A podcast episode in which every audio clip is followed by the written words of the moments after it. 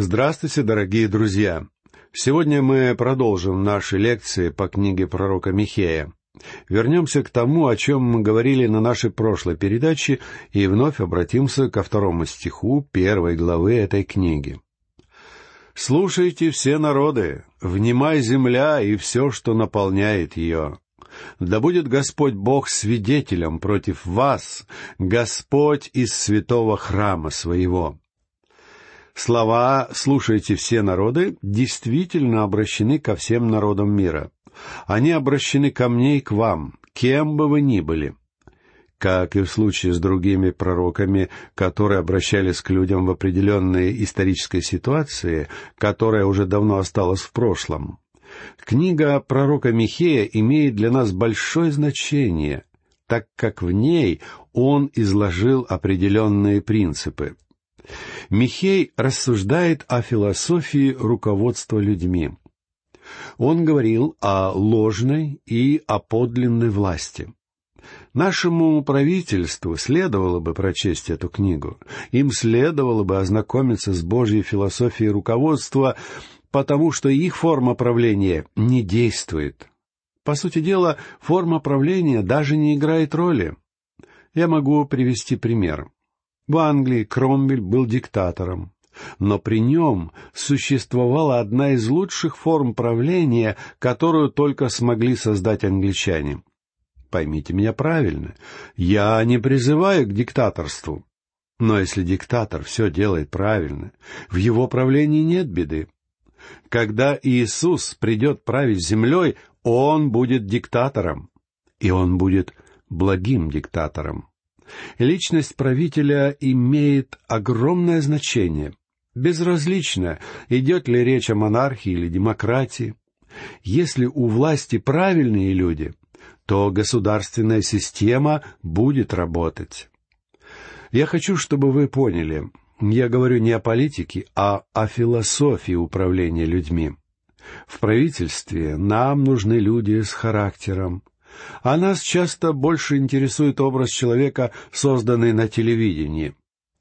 Михей в одиннадцатом стихе третьей главы пишет: «Главы его судят за подарки, и священники его учат за плату, и пророки его предвещают за деньги, а между тем опираются на Господа, говоря: не среди ли нас Господь, не постигнет нас беда».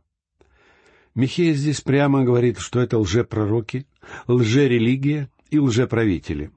«Внимай, земля, и все, что наполняет ее». Поскольку большинство из нас находится на земле, то речь идет обо всех нас. «Да будет Господь Бог свидетелем против вас». Здесь Михей призывает Бога в свидетели тому, о чем он собирается говорить. «Господь из святого храма своего». Господь всегда был в Своем святом храме на небесах, как и ныне. И Господь придет с осуждением, как мы читаем об этом в третьем стихе первой главы. «Ибо вот Господь исходит от места своего, не зайдет и наступит на высоты земли». Мы помним, что высоты были местом поклонения идолам. Идолов ставили в рощах, на холмах и на горах. Города в то время также строили на возвышенностях. Как Самария, так и Иерусалим были построены на горах. Господь Иисус говорил, что город, построенный на холме, невозможно спрятать. И город оказывал огромное влияние на всю окружающую его территорию. Если город является столицей, он оказывает огромное влияние не только на прилегающие местности, но часто и на весь мир. Так было со многими великими городами прошлого и настоящего. Города также представляют собой центры великого греха, поэтому Бог не сходит на них с осуждением. Он наступит на высоты земли. Обратимся к следующему, четвертому стиху. «И горы растают под ним, долины распадутся, как воск от огня, как воды, льющиеся с крутизны». Здесь явно идет речь о вулканической активности и о землетрясениях. Те же самые выражения мы находим в Писании, начиная с книги Судей и заканчивая книгой пророка Аввакума. Например, в Псалме семнадцатом, стихах с восьмого по одиннадцатый читаем: «Потряслась и всколебалась земля, дрогнули и подвиглись основания гор, ибо разгневался Бог, поднялся дым от гнева Его, и из уст Его огонь поедающий. Горячие угли сыпались от Него. Наклонил Он небеса, и сошел, и мрак под ногами Его. И воссел на херувимов, и полетел, и понесся на крыльях ветра». Хотя здесь присутствует фигуральная речь, это яркая, подлинная картина того, что произошло на самом деле. В связи с этим возникает вопрос о том, кто контролирует погоду и силы природы. Всю природу, землетрясения и вулканы контролирует Бог. Я верю, что Бог судит народы, и что все природные катаклизмы — это Его предупреждение. Однако мы не слушаем Бога, мы не понимаем предупреждений, которые заключаются в войнах. Но это Бог движет всеми событиями мира. Мне на память приходит Турция, особенно ее западное побережье и развалины великих городов, таких как Эфес и Пергам, которые прежде были жизненно важными центрами Римской империи. Теперь они лежат в руинах. Почему теперь там нет большого населения? Вы ответите: дело в том, что это сейсмически опасная зона.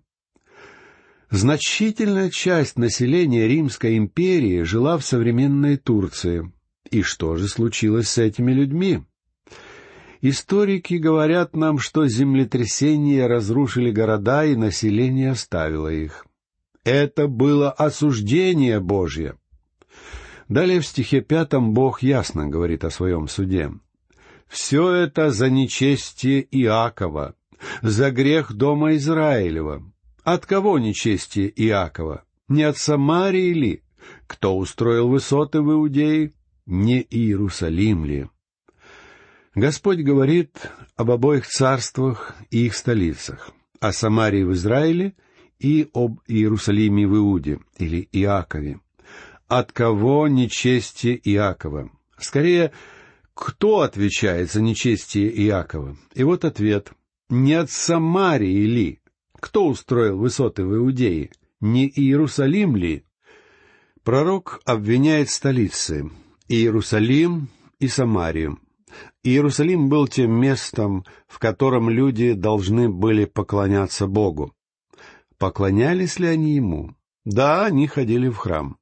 Но они также ходили на высоты, где занимались поклонением идолам и предавались аморальной практике. И Бог говорит, что именно за это Он свершит суд над этими двумя великими городами, которые оказывали огромное влияние на народ Израиля и Иудеи. Во времена Михея Самария и Иерусалим были развращены, и Бог желал свершить над ними свое осуждение. Что я могу сказать о моей собственной стране? Мы катимся по наклонной плоскости. Это очень меня печалит, потому что я люблю свою страну, и меня охватывает гнев, когда я вижу, что безбожие губит народ, который Бог приготовил совсем для других целей. Михей в своем пророчестве говорит о власти Бога. Это Божья философия управления людьми. Теперь мы переходим к одному из поразительнейших высказываний книги пророка Михея. И это высказывание одно из самых пространных. Оно длится до самого конца главы, со стиха шестого по шестнадцатый. Здесь в миниатюрном виде представлено великое разрушение, которое произойдет в последние дни. Мы вернемся к теме суда в последние дни, когда будем разбирать четвертую главу. Но здесь, в первой главе, речь идет о конкретном разрушении, о суде, который свершится через разрушение Самарии ассирийцами.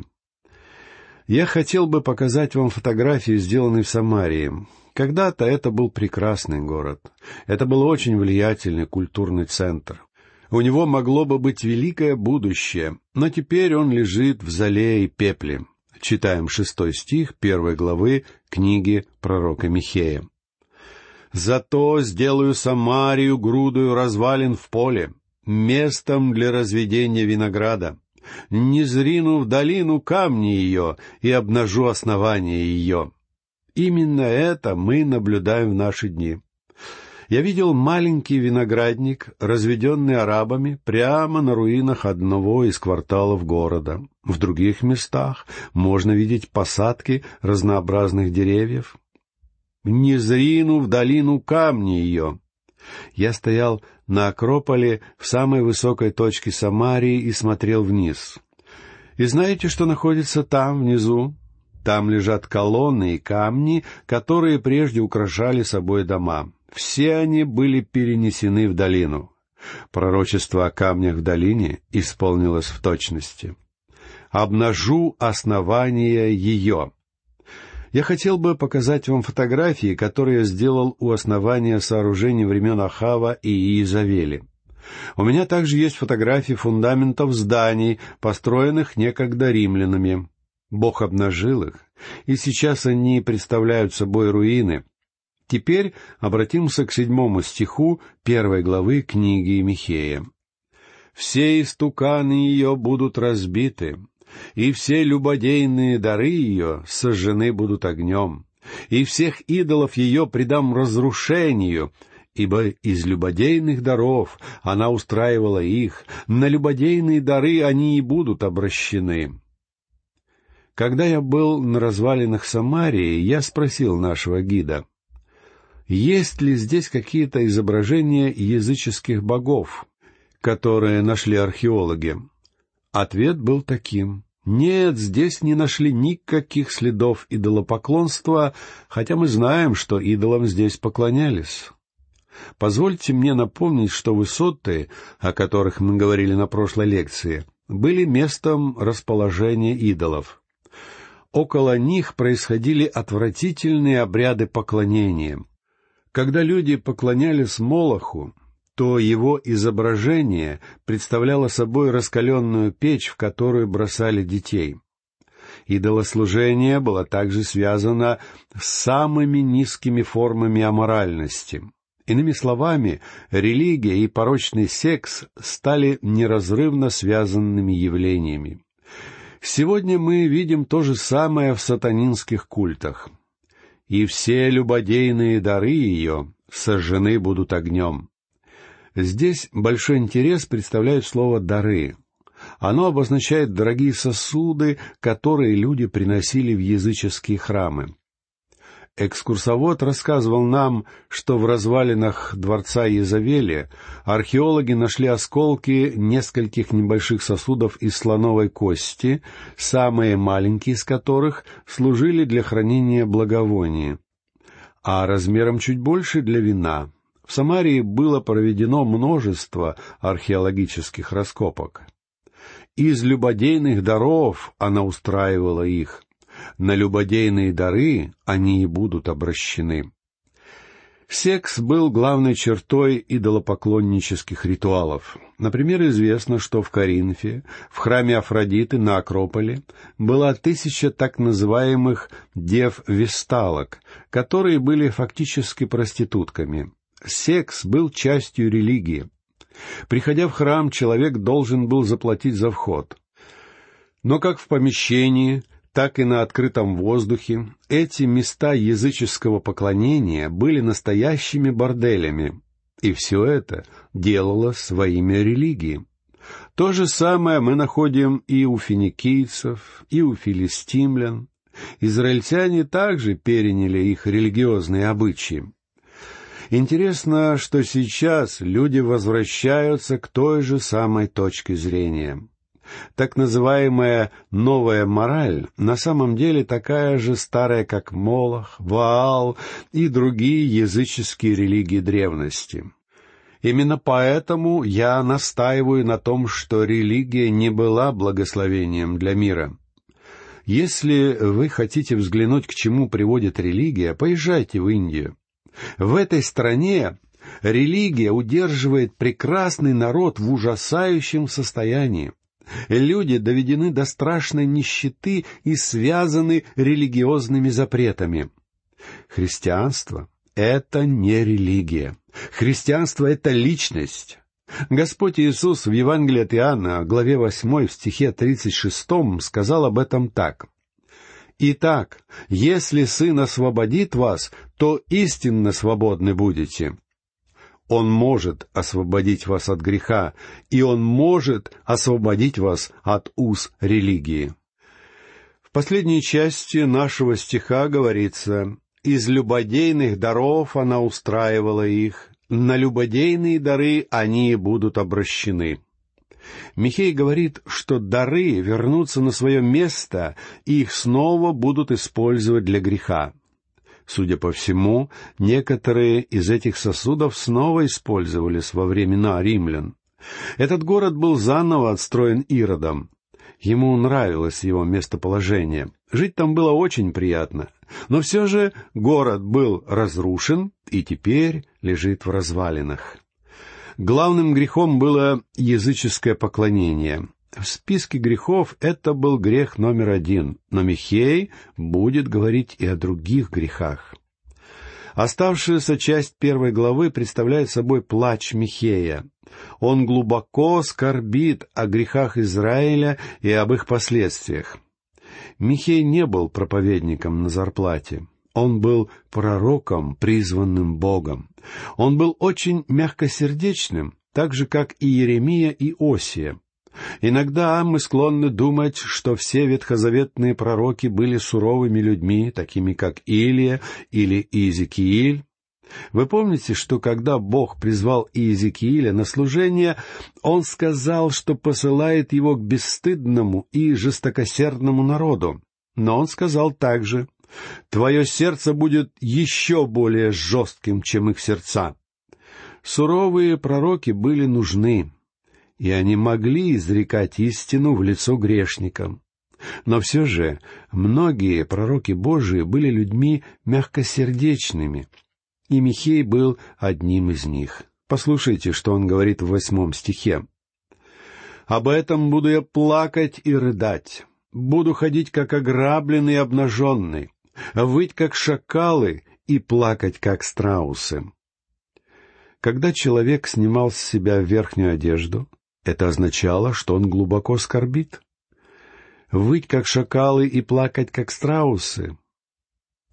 Вы когда-нибудь слышали, как ночью воет волк? Вы знаете, какой это страшный и тоскливый звук. В книге Иова, главе тридцатой, стихе двадцать девятом, мы встречаем тот же образ. «Я стал братом шакалом и другом страусом». Я не знал, что страусы плачут, пока мы с женой как-то не сходили в крупный зоопарк. Мы ходили, смотрели на животных и вдруг услышали очень печальный звук.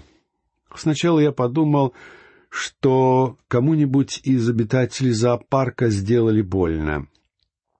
Когда мы спросили одного из служащих, что произошло, он ответил: «Это страусы». Я подумал, что он шутит. Я даже не поблагодарил его за ответ, потому что считал, что он насмехается над нами. Но вскоре мы подошли к клетке, в которой находились страусы.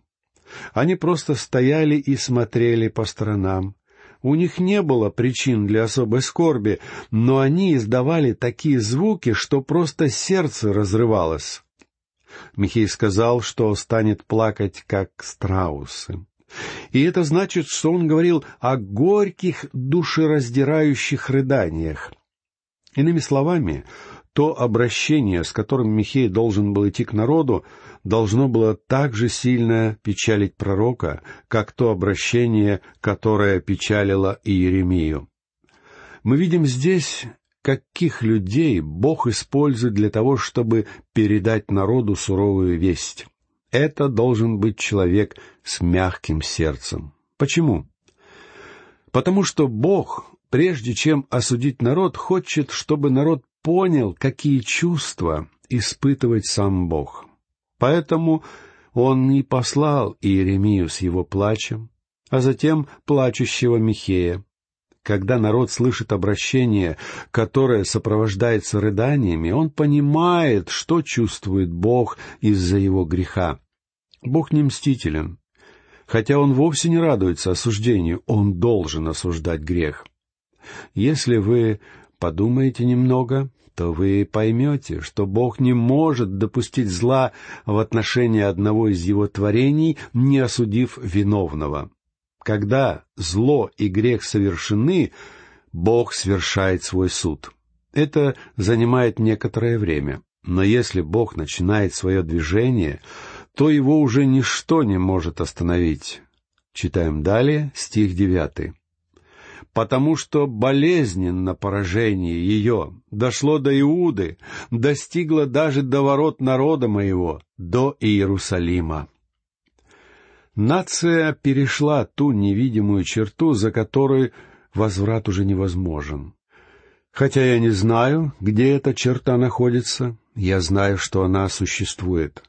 И когда человек или целый народ переходит ее, дороги назад уже нет. Дело не в том, что Бог не благ или не милосерд.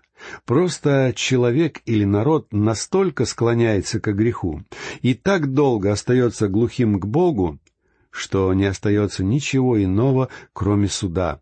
Рана неисцелима, люди уже не услышат Бога. Это очень тревожит меня, потому что я часто задумываюсь о том, не перешла ли наша страна эту черту.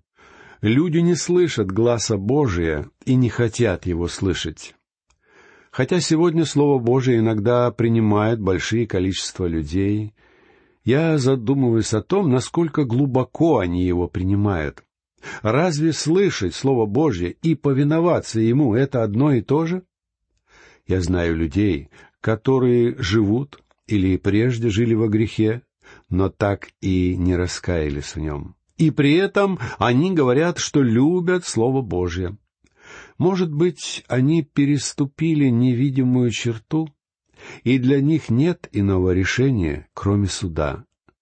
Дорогие друзья, нам всем следует задуматься над важностью этих слов. А пока я прощаюсь с вами. Всего вам доброго. До новых встреч.